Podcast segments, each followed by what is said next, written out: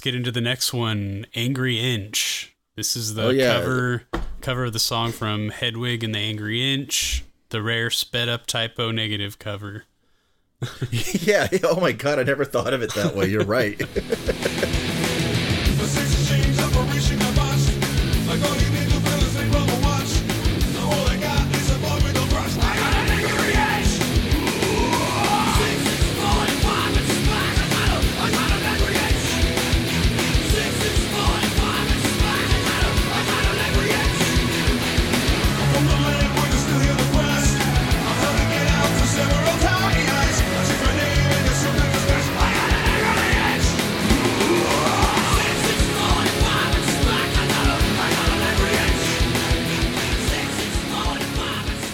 So this is interesting, actually, especially that it's on this album, right? Like, yeah, just a, a stone's throw away from my like Goils. yeah. And what I think is really interesting is like because this seems to be him when you look at some of the other songs, it does feel like Peter kind of emotionally bottoming out. And with this song, I mean, it's a pretty straight ahead cover, but it's a very surprisingly empathetic uh, cover. Uh, that according to Peter was about the f- understanding the same feeling, similar feelings of like rage and displacement he felt from having a micro penis. he didn't read all the lyrics when he first recorded it. he kind of didn't understand what that whole middle like talking section was about. Um, I guess I'll just read it. Sounds funny, you know. Don't No, know what I- it has to do with anything else. Yeah, I don't I don't know. It's a it's definitely an interesting choice. It kind of feels like an afterthought maybe, but it, it's still like I don't know, it's definitely out of the box, you know. But Yeah, it is just funny though because the the real story, of course, like, cause I've seen that movie like a handful of times and everything, and it, it seems like a big glam pastiche, like a very Bowie T Rex kind of thing. And it is Yeah. a person who their you know sex reassignment surgery uh goes horribly wrong, and they're kind of left in this you know with an angry inch, so to speak, as the song says. yeah. But it's kind of about this idea of feeling like you're displaced as two separate entities within one person, and the idea of trying to become whole again is what the movie's about. And so it's kind of interesting because I wonder, because I remember seeing it around the time this album came out, actually. I saw it in 2003. and so I have to wonder what made this song come across his radar, and that his immediate reaction was just, hey, that's pretty cool. Because you'd think from earlier stuff, uh, earlier records or even on this one, I like Goils and stuff, you would assume he would instantly have like an immediate revulsion to it as opposed to like an immediate understanding. yeah. Because this doesn't feel like he's taking the piss out of anything. I mean, they are always tongue in cheek or anything, but it feels pretty straightforward. Yeah, he does I I mean he he doesn't change any of the lyrics, so you get to hear Peter go, "My mother made my tits out of clay. My boyfriend said that he would take me away." I, lo- I, love, I just love hearing Peter say, "My boyfriend said that he would take me away." I'm just like a guy like Peter. He doesn't need a boyfriend to take him away. Look at him. Yeah. if anything, he should be taking his boyfriend away. Yeah, exactly. He, Just, he just, just carrying him like Frankenstein. exactly. Um, did no, you but it's pretty good. Did you notice that that opening feedback squall just sounds like it could have been sampled from "I Don't Want to Be Me"? like the like the feedback at the very beginning of both. It's like it's almost exactly the same sounding.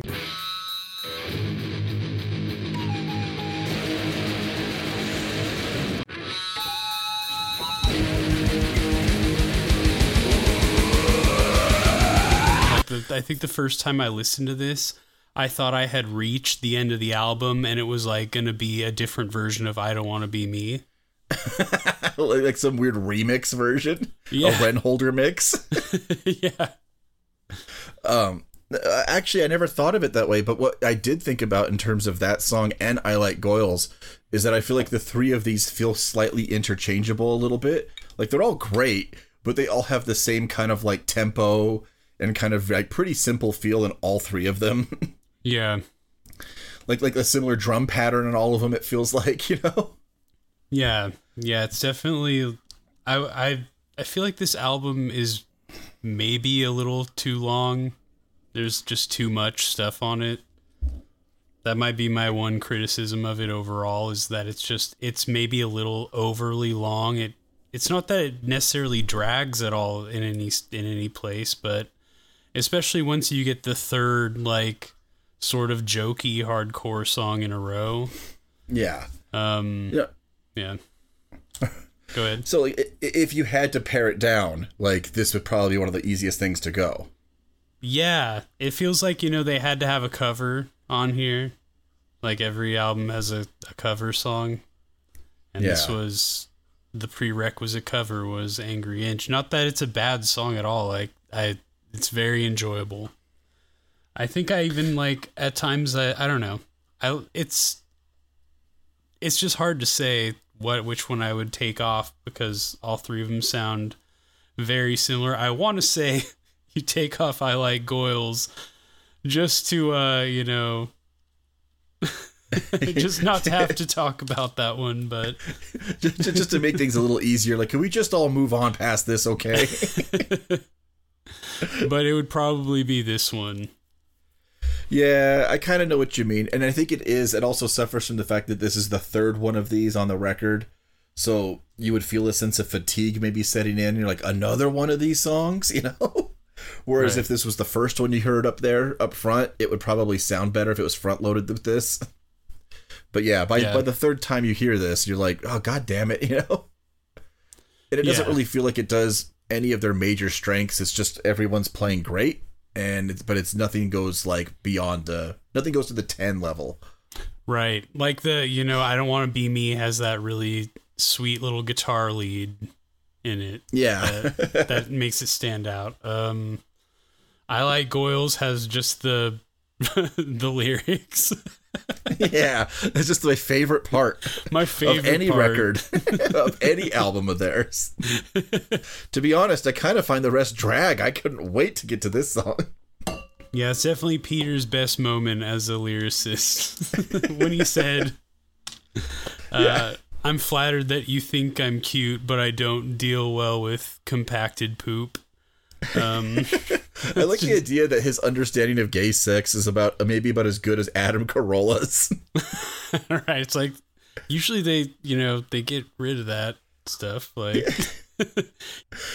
Just imagining Peter on Loveline. Here's what you're gonna do. You know, your dick's, kinda your dick's gonna be your dick's gonna be touching poop, buddy. You don't want to try that. yeah, I can kind of see him saying that actually. If you got Yeah, like the- late '90s Peter, The hole in your dick's gonna get clogged with poop. yeah, you're gonna be going from there. You know, one and two. Oh fuck! But um, hey, and uh, how sad to think that Dr. Drew would probably be maybe the worst person he's been with, but it wouldn't be the worst host he's he would have been paired with. Steven Weber. All right. So next up we have anesthesia.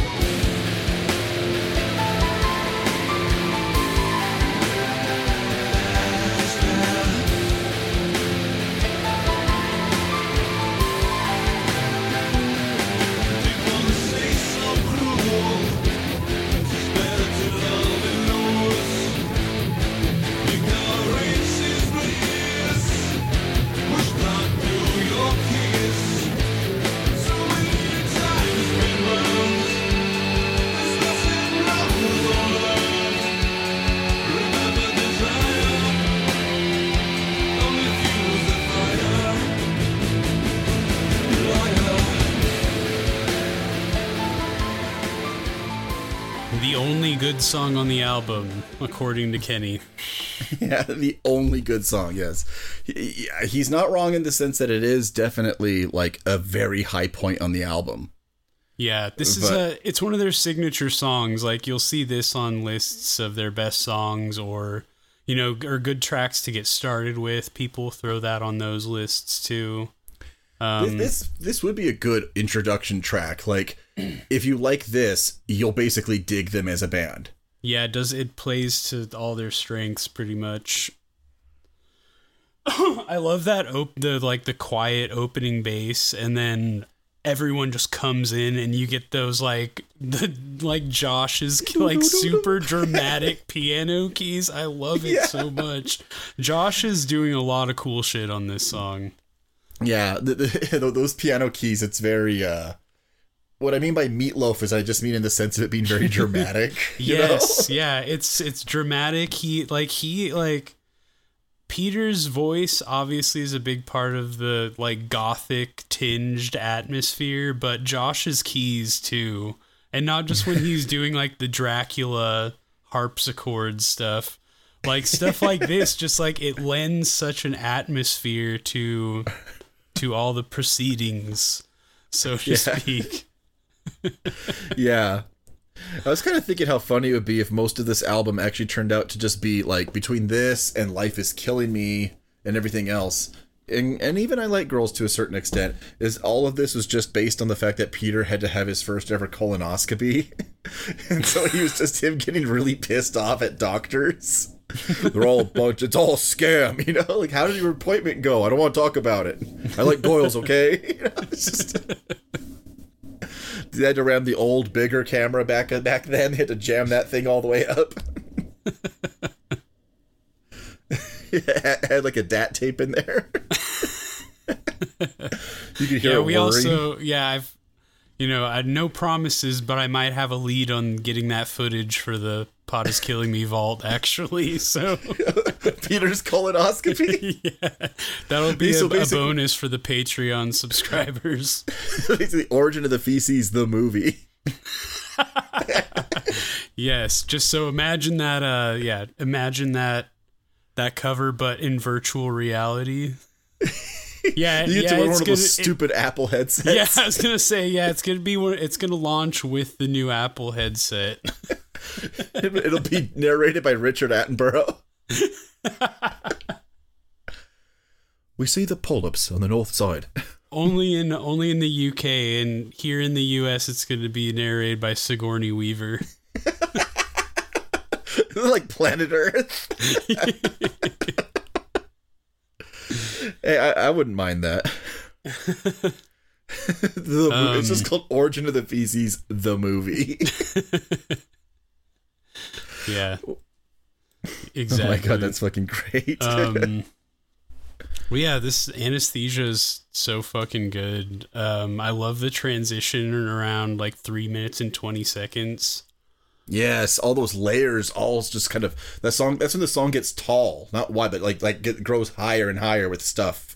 Yeah, You know, it's not like uh, it's not that it sounds like hopeful, but it's it sounds like lighter than what comes before it a little bit with that do do do do do thing. Um, yeah, it's So I agree with you on this yeah. because the this song and a cou- and a couple of others on here, I would say this has the exact same issue. Shouldn't say not issue actually, but the same kind of similar thing I saw with um the Cure, where the Cure had disintegration, and everyone kind of understands this was them self consciously being like, "Hey, we're gonna bring back the extra doomy goth sounds of like Faith and pornography."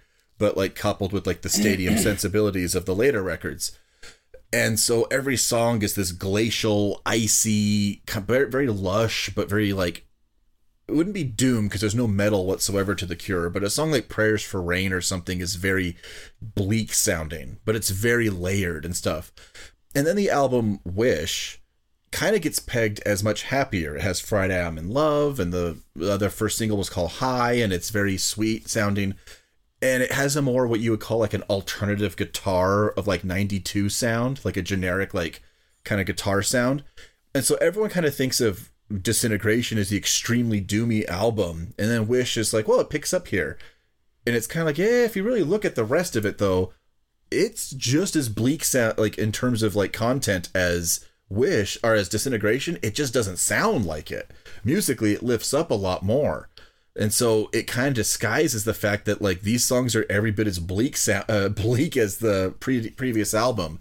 And I think coming after World Coming Down, where everything felt like uh, like you had bottomed out in your depression, this one oddly is layered in such a way that half the time it feels like there is a song's moving up a bit when it when lyrically it's definitely not. Yeah. It's like I mean, the the the lyrics always have like a little bit of humor to them, but they're they're bleak. Well, yeah, like even just that, like I don't need love. That scream he does for that is so fucking good. Yeah, Like God, It's- that's so that sounds so amazing. God, he was such a he had such a good voice for that.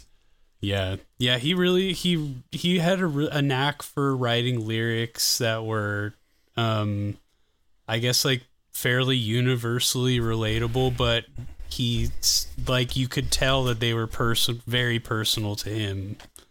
Um, Yeah, when your heart's broken and you're six foot ten, you know, just like songs were like you just so couldn't relatable. possibly. yeah, I love how relatable he is. You know,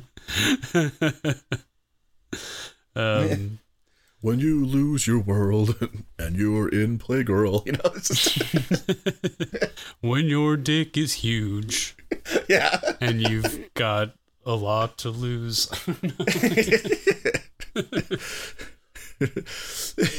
With that lyric, you Oh, can God, just hear. Kenny going, "Uh, Peter," and Peter p- picking him up, and You just sing carrying him into the booth. Yeah, well, you fucking sing it, huh? I'm gonna watch you sing it. You know, just- yeah.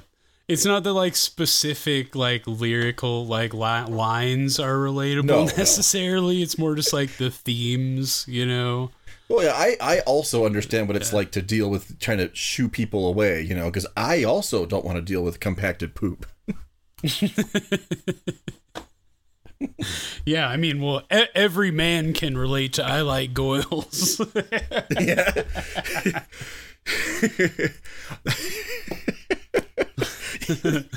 you were taught to, you know? That's what our fathers were supposed to do for us. I can't help it.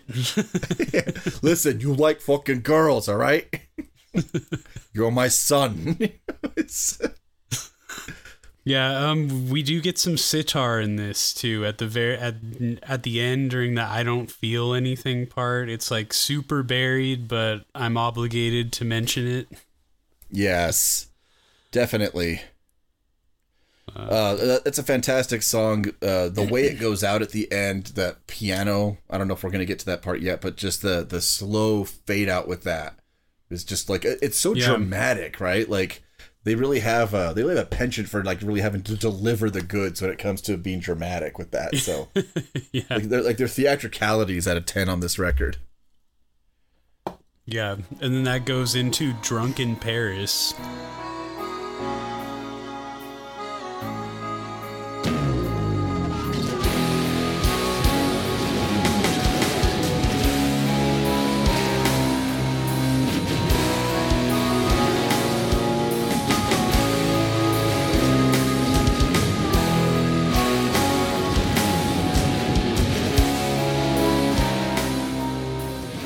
It's a little, it's a sort of a filler interlude. I thought the accordion here was synthesized. It sounds kind of chintzy to me, but for some reason on the Type O Negative fandom page, it says Peter Steele played the accordion. What the hell? I Wait a couldn't second. find, Is- I couldn't is find any. Yeah. Holy shit, that can make sense, right? He could be like, you know, Um, Yeah, I couldn't find could- any citation for that. I the saw Polish like Catholic. That makes sense. I saw that they on the Wikipedia it says that he played keyboards on this album too. Like he also played keys at some on certain songs, but Move, Josh. so he just like knocks him out of the way. I was gonna say the, the the opening with the piano feels like something from like the video game Rondo of Blood for the TurboGrafx 16. like a cast like like the pre-boss music before you go in to fight the boss. and the Drunken Paris uh, was initially from Rugrats in Paris. you know, where, where Peter then wrote that uh, apparently about the hated Angelica. So just Yeah, Tommy another- Pickles drawn with super long black hair. God, can you great. imagine what, how hideous Peter would look in that animation oh, style? Oh, Jesus Christ! Yeah, just, just everybody picture like a picture how like ghoulish he looks in the black number one video. yeah. Now, now Rugrat him up. we can make him one of Stu's friends. make him a cousin. He'd be Peter Pickles. Um, oh yeah, Jesus Christ! I mean, so I thought this, yeah, I thought the accordion was synthesized, but I love the fact that like fandom just has like possibly complete bullshit on it like that. It's just this Peter Steele vocals, bass guitar, accordion. And I just like Yeah. pictured him like holding this tiny ass accordion, like it just looks minuscule in his hands. it looks like a toy. oh my god, that is so fucking funny. I like, I'd like to find like like also just see it say ocarina or something else as like an instrument where you're like, when did he play that? The piccolo. also, yeah, citation needed, please. remember I when Peter that he did that. remember when Peter played the trombone? yeah, he played the tuba in a lot of their songs. Um, yeah, I mean this for me this song is like maybe another throwaway song. Like it's it's not long enough to be bothersome. I never like bother to skip it. It's like has an, you know, decent atmosphere to it, but it's just kind of just kind of there for me. Uh, So, uh, do you ever did you hear the loud and queer version of it? Yeah, yeah, I did. I want to. We need to. That's something we didn't mention because uh, didn't know about it. but uh, Yeah. there's uh just basically a completely different mix of this album, like the the. I guess you'd say like the pre-release mix Huh. that has apparently the keyboards are louder, um, and some of the song titles are different. Uh, I like Goils was originally called I Like Guys. That's how like 13 is called Uncle Freddy died on that one for some reason. oh man, yeah. Rest in peace, Uncle Freddy, in, in the Great White Fire.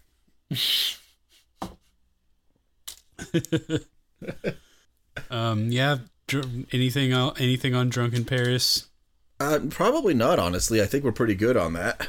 Yeah. Like they And- did like eleven minutes to talk about like a fifty-eight second instrumental. All right, so next up we have the big finale, The Dream is Dead.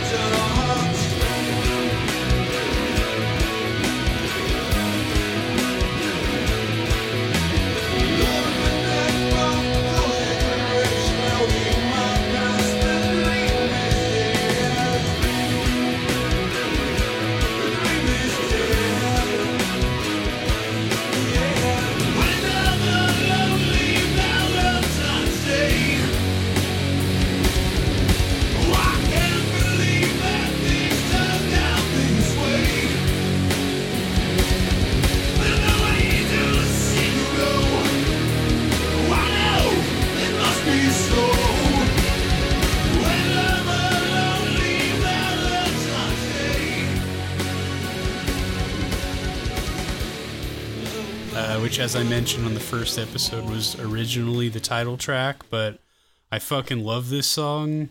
Me too. Very, very Beatles esque.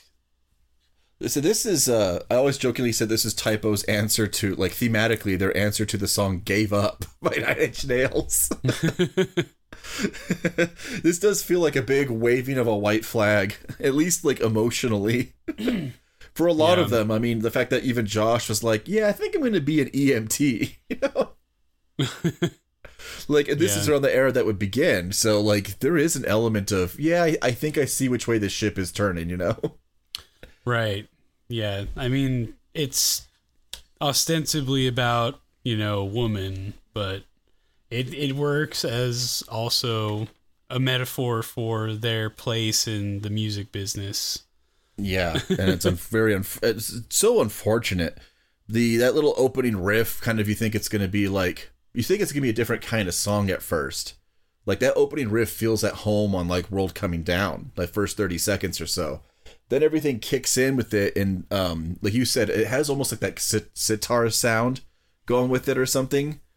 And uh, I thought like once the song kicks in, I thought it kind of reminded me of Less Than Zero because like it was a good point on calling uh, the Beatles sound. Yeah. So I definitely noticed that. Yeah, I I love I just I love Peter's vocal performance on this one. It's Yeah. just I heartbroken and lovelorn. Pete is like my favorite version of him. Maybe Yeah, I always wanted to Um, make sure he was permanently sad just for my songs. me too. Yeah, Like if something good happened, I would have gone back in time and just messed everything up just to keep him making songs I like. yeah. I would have gotten Elizabeth to a breakup with him a lot earlier. The hated Elizabeth. yeah. yeah, we would have, uh, and then I would have made her take him back right before he got over her, just so she could do it again and again and again Yeah, I definitely would have had her string him along a lot longer. for You know- years. Use his money, you oh, know. Oh yeah, yep, absolutely. Oh yeah, and trust me, his whole family would have been dying in all kinds of ways. had I sa- had I saved Peter's life going back in time, he would have been able to watch them all in that submarine right now. Yeah, unfortunately, I heard Peter's. We did get just get word in that Peter's remaining family members were on board the submarine that is lost beneath the ocean. So prayers up. Prayers up to Peter's, the remainder of Peter's extended family. Hopefully, the Dreamcast controller turns back on. The Dreamcast controller is dead.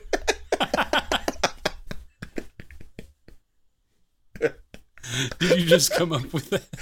yeah, just right now. That's great.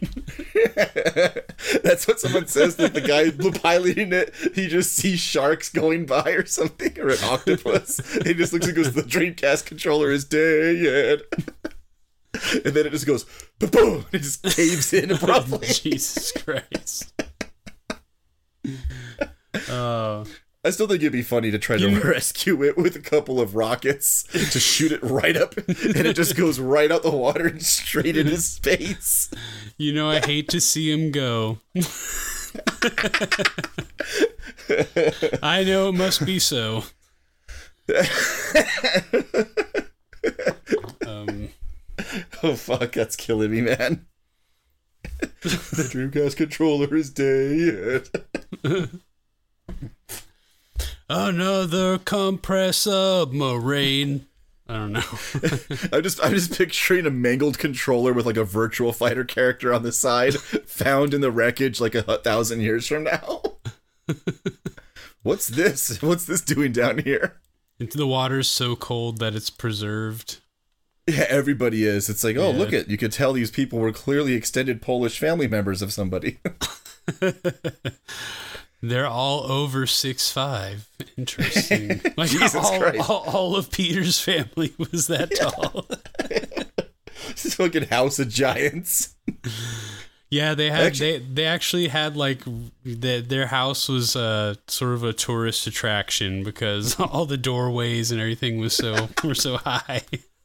Yeah, they all had like nine foot doors, really high ceilings. The door handles were all like five five and a half feet off the ground. As, as adults, we're like reaching up to turn knobs, like we're like we're toddlers. The chairs are all like four feet off the ground. You have to climb up them like ladders. you lean back in one and you fall and just crack your head. That's it. You're so high up off the floor. Oh man! But this, yeah. Anyway, the dream is dead.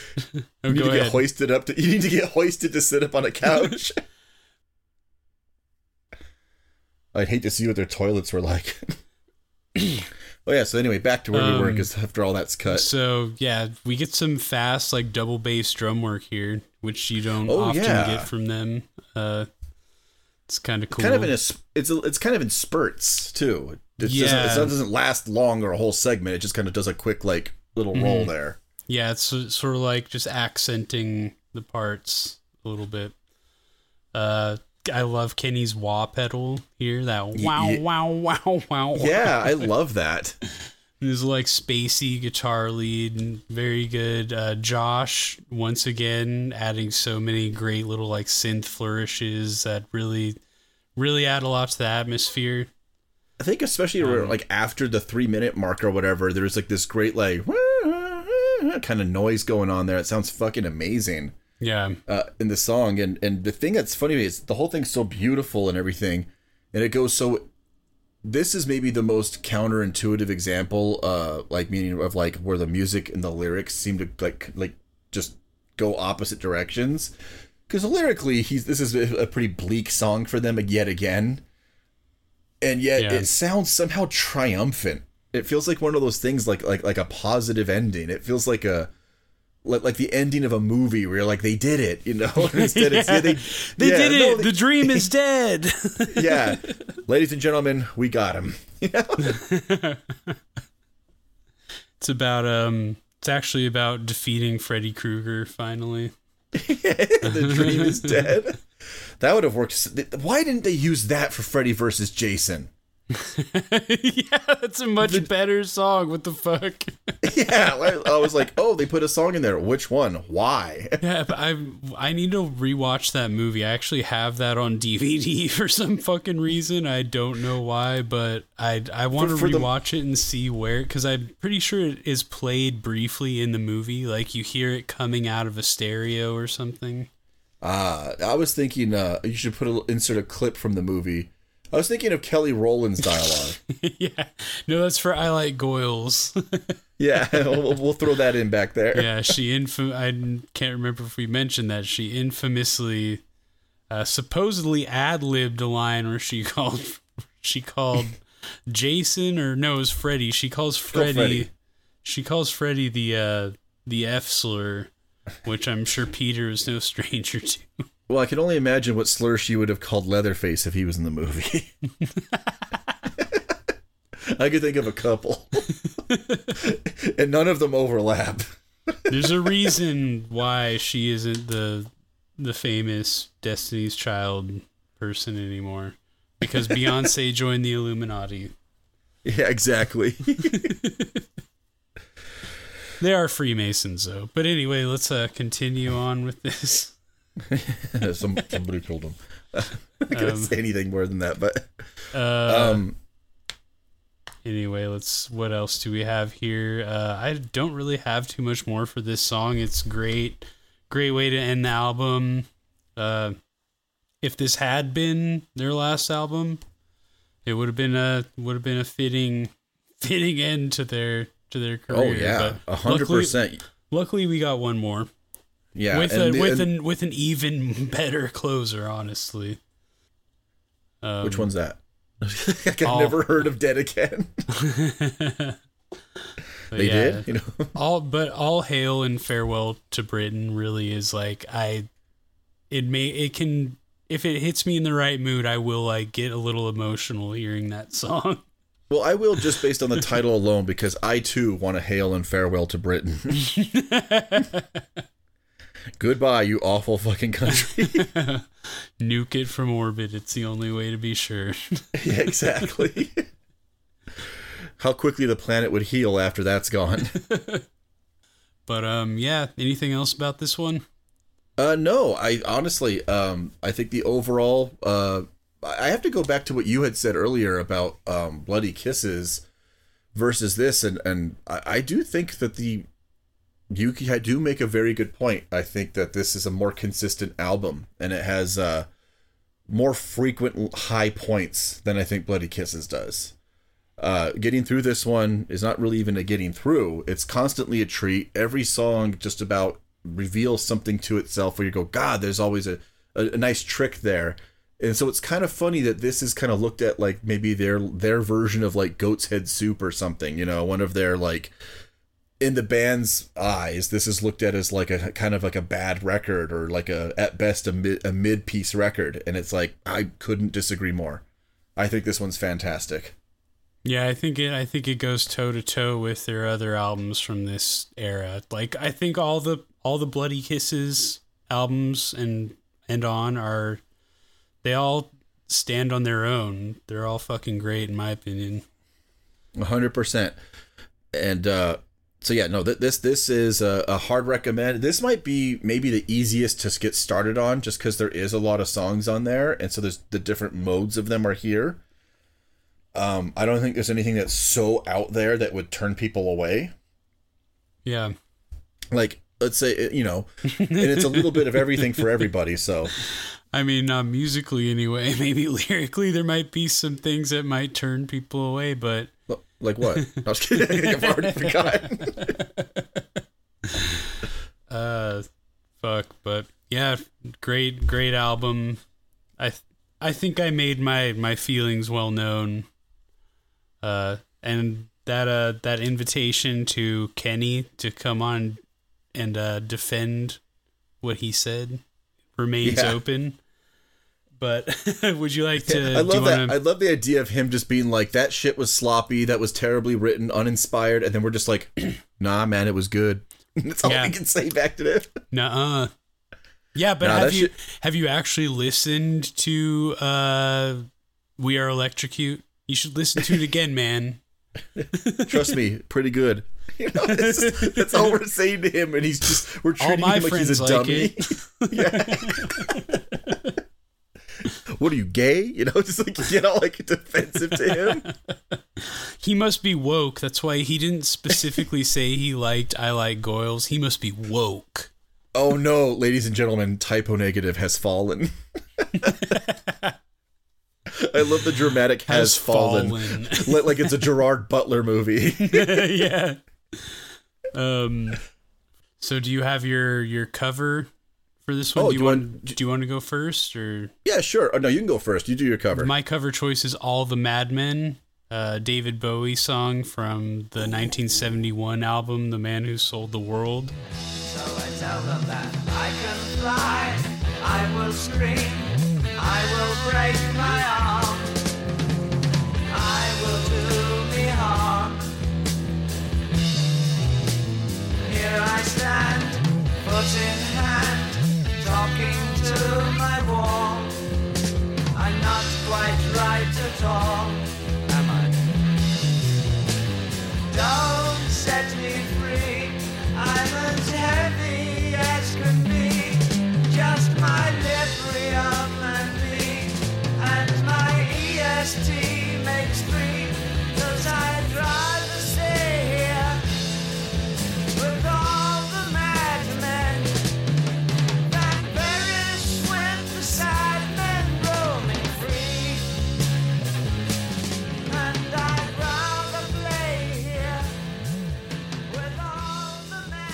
I'm not a I'm not like a David Bowie super fan. I'm pretty casual, but this is like one of his albums that I really do love and this is like his most like maybe like prog rock, like hard rock feeling album that I've really come across. Again, I'm not a huge fan. I could be there could be some others from this era that have a similar sound, but um this one has like a lot of like more like ex- sort of expansive arrangements and you know it just feels a little little heavier but it's about insanity basically. There's a there's several on this album about that but this would have been like the one era of Bowie that I would have liked to hear them cover No, that can make a lot of sense because I wouldn't really want to hear him cover too much glam Bowie or anything like that. Like, I think this part's actually a little more interesting. He hasn't fully solidified his sound yet, so you get to hear him do odd and interesting stuff.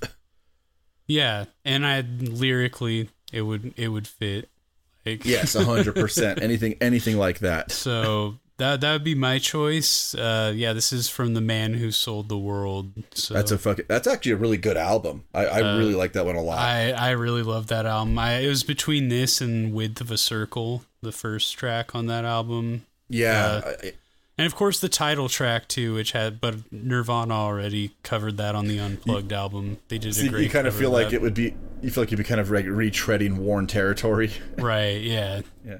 And honestly, Um, I feel like that's maybe not as suited to Type O as this or Width of a Circle. Yeah. Well, I, my idea here. Uh, are you done with yours, or sorry? Yeah. Yeah. Go ahead. Okay. Um, my idea would be for him to cover his playgirl uh mate there, uh, Jeff Buckley's cover of Hallelujah. Just kidding.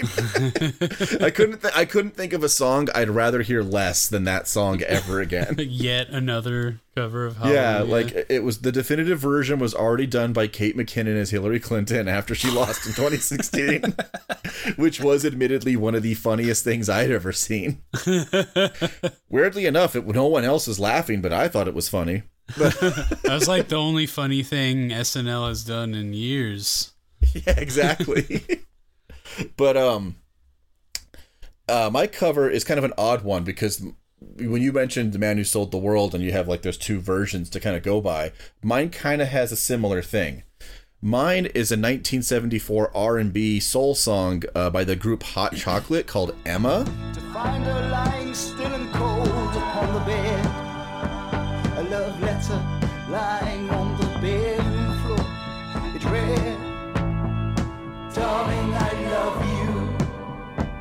But I just can't keep on living on dreams no more. I tried so very hard not to leave you alone. I just can't keep on trying no more.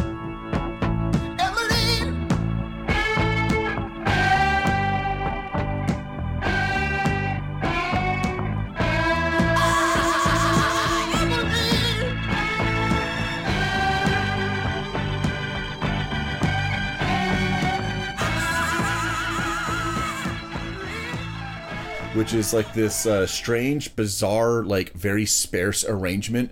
Uh, it's got like a simple like riff. I could see them like a bow now now now now now now like kind of going with it, and it's just this song of a guy talking about a girl he was in love with named Emma, who uh, dreams of being a big star, but obviously life gets in the way. It never happens, and she eventually leaves him a suicide note saying she can't live on dreams no more. And it very dramatically at the end, you know, he just screaming like Emma, you know, and everything. And I'm like, yeah, Peter could do that. And to get kind of a better idea of that, if you pipe the hot chocolate version, like a clip of that in, to get a better idea of what I have kind of in mind, is Sisters of Mercy used to cover this constantly. This was a frequent part of their live shows. I think they still do it live.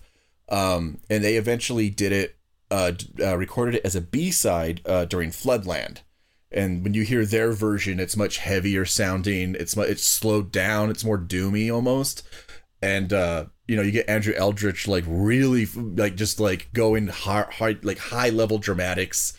And I was like, oh my god, they could easily because like if you could put Josh and Kenny and all them doing something else with this, I could see them taking the the foundation of the song and building something really amazing out of it. This I could totally see them making it their own. So that, that that's that's my choice. I'm gonna look that up. That's I don't think I've heard it. Yeah, it's because like you have to hear the hot chocolate version first, and then hear the Sisters of Mercy version, and what they did, how far, the much they changed it. Imagine where Type O goes with Nice. Hot that. And chocolate. you get and, and it would give Peter a really, you know, most people know them for doing that like "You Sexy Thing" song.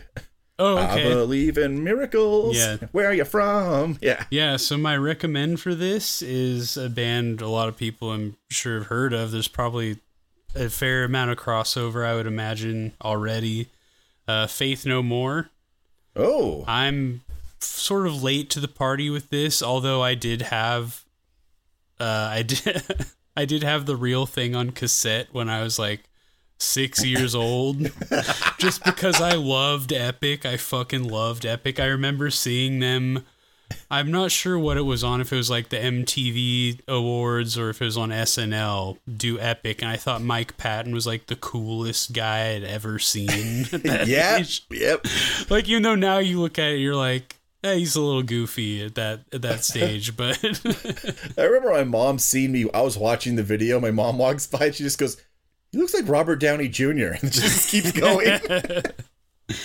yeah so i would say uh i'm but yeah i liked them when i was six but i liked just epic i remember like being so disappointed in that album it was just too weird for my child mind but i got well, you were you you weren't in your Bill and Ted phase yet. You know what I mean? Of being like, "Whoa, cool" about everything.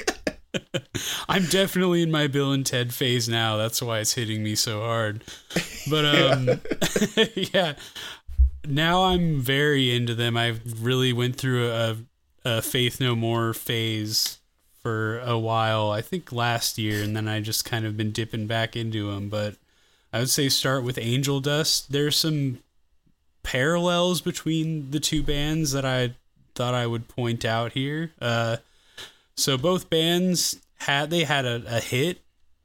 Faith No More had Epic, which was a massive hit, like way Mm-hmm. bigger than Type O's with Christian Woman, but they both like had legit mainstream. yeah, like yeah, like massive, you know, playing on Saturday Night Live, playing the MTV Music Video Awards, etc. But um both bands, you know, they have that hit and then they take a little too long to follow it up and their follow-up is just a little too ambitious and it bombs. Angel Yeah, it- Dust not nearly as successful as the real thing, but is seen as sort of a like masterpiece now.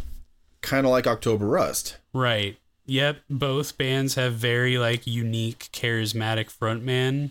I would say like the uniqueness extends to the rest of the band as well. Like there's no band that really sounds like Faith No More. There's a lot of bands that are inspired by them and take elements from them, but there's no band that sounds like them. And that's the same thing with Type O Negative.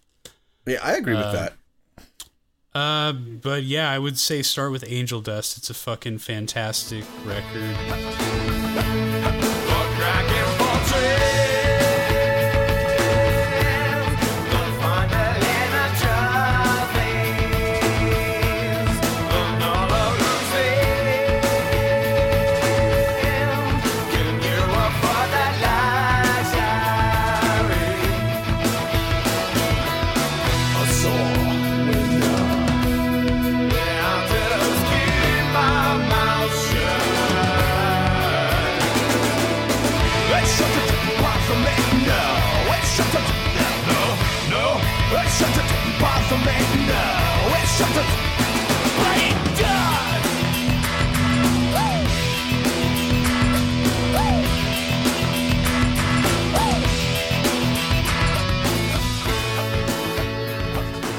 Get a lot of different styles on this. You get their more like upbeat, funky stuff. You get some really heavy stuff with Mike Patton just screaming his lungs out. Uh, it's fucking. It's a great album. It took a little while for it to sink into me. The production is very early '90s. It came out in '92, so it's very early '90s production. But fuck, awesome album. Even the album cover was was begging for it to be overlooked. Right. Yeah. For sure. It's just like what is it like a, a, a swan or something like yeah, that? it's just something I weird can't- like that. You're kind of like, Yeah. well, that don't tell me what that sound like. right. Yeah. What, And I gotta was think about this. and it's just it's a markedly weirder album than the real thing, which is kind of a weird album too. well, e- e- even But- the main single for that was like Midlife Crisis, and that song is a very strange song yeah, definitely. in terms of as far as a single goes. It's a good Yeah. song, but it's just a weird choice. You're like Yeah. within a minute of that, I'm like, I already f- could feel half the room get lost. I didn't I didn't really like Faith No More for for a long time. I just I didn't get it. You know, everyone was like, "Oh, they're amazing. Mike Patton's a genius." Blah blah blah. I was sort of like, "Yeah, I can I can respect the craft and the technical ability, but it just did nothing for me." Then for whatever reason, funny enough, I think it was playing GTA Five. Midlife Crisis is in, on one of the radio stations, and I remember just like cruising around in GTA Five and hearing that and being like, wait, no, wait, Wait. it's like his voice is doing that at the beginning. Yeah, and just like the that there's another parallel hmm. there with the synths. Like the the keys Yeah, are very very prominent on on this and sort of like Josh's keys. They're a little like- bit not I don't I don't want to say stock or like cheap sounding, but they don't sound like maybe as like they sound very digital synthesized versions of instruments and stuff. So yeah, and I don't know. like and and like uh and one of the other things I don't know if it's a similarity or not, but I'd like to imagine it is. Their keyboard player was gay. I'm just assuming Josh was gay because look at him. No, kidding. No, but he, he actually was, and, and it was like in a time where like that was actually kind of a, and not Yeah. because we're trying to be progressive. It's just like, nah, the dude's good in the in the band. Like, why would we throw him out? You know, so you just kind of like, Roddy All right, Bottum. Roddy Bottum is his name. He came out in '92 also, which is funny like a because a naughty bottom. that yeah, Angel Dust has that uh fucking song where that he wrote the lyrics to where he might makes Mike Patton sing about sucking dick and swallowing cum. So I aggressive? fucking love that. Yeah. and the fact that Mike's like, cool, I'll do it, man. I don't care. Right, and he puts his whole fucking ass into it too. like, he's just like he, yeah, he really he delivers the goods on that performance. So, But, yeah, they're yeah, they're a really great band. I'm not for me. They never.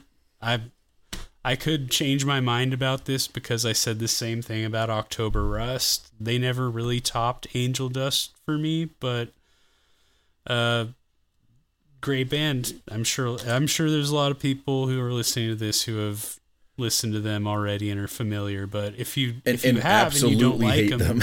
give it a shot. yeah. I find them. I find I know like there's a very specific kind of guy. Uh, uh, Faith No More or anything by Mike Patton doesn't have the casual. It has the hardcore where you'll get immediately told about eleven bands you've never heard of that he's apparently a part of. Right. Do you have every? have you heard this from Fantomas? Have you heard that from Tomahawk? Have you heard this from you know? You're like, oh Jesus, man. Yeah, exactly. And it's like, yes, yes, yes. oh shit. So my recommend is gonna I'm just going backwards just because uh I don't really have uh, much of anything. Like the album didn't have a theme or uh, or anything going with it. And so I just kind of want to go for something that I just think really kicks ass and is really great. And I decided to use the Chameleons, specifically the album Script of the Bridge, their debut record from 1983. Um, I just think every song on there is a fucking killer. Uh, just beautifully written, uh, fantastic lyrics, um, gorgeous production, a really great use of a lot of guitar effects, keyboards, and um, it's just it's just a fantastic post punk record, like start to finish. Uh, it's deeply atmospheric. It, it very it's very evocative. It gives you this constant feeling of like longing, like a melancholy that kind of hangs over you and follows you around. And it kind of it suits even in the lyrics, like even a slight song like uh, like here today, which I when I remember reading it, going, "What the hell is this?" And then I read that apparently that was them writing about the uh, assassination of John Lennon. Oh, I did not know that. And that's what the lyric is. I don't know what happened, but somebody lost their mind tonight. I don't know what happened, but I don't think I got home tonight. There's blood Oh, on my wow. shirt. Damn. Yeah, and I was like, oh shit. And then the last part of that song is just him going, I'm draining away over and over again as the song fades away. And I was like, fuck, dude, that's just something about that just feels so sad. But, uh, and that song has like the MVP of that is something something actually I, I could see type o actually doing would be um the song second skin which is kind of about near death experiences and stuff and it's just a really beautiful song but i could see them almost covering it in a way um although i don't know if you would slow it down because it's already kind of a snail's pace but yeah that's the one i would if I would use a clip from i think that would be the One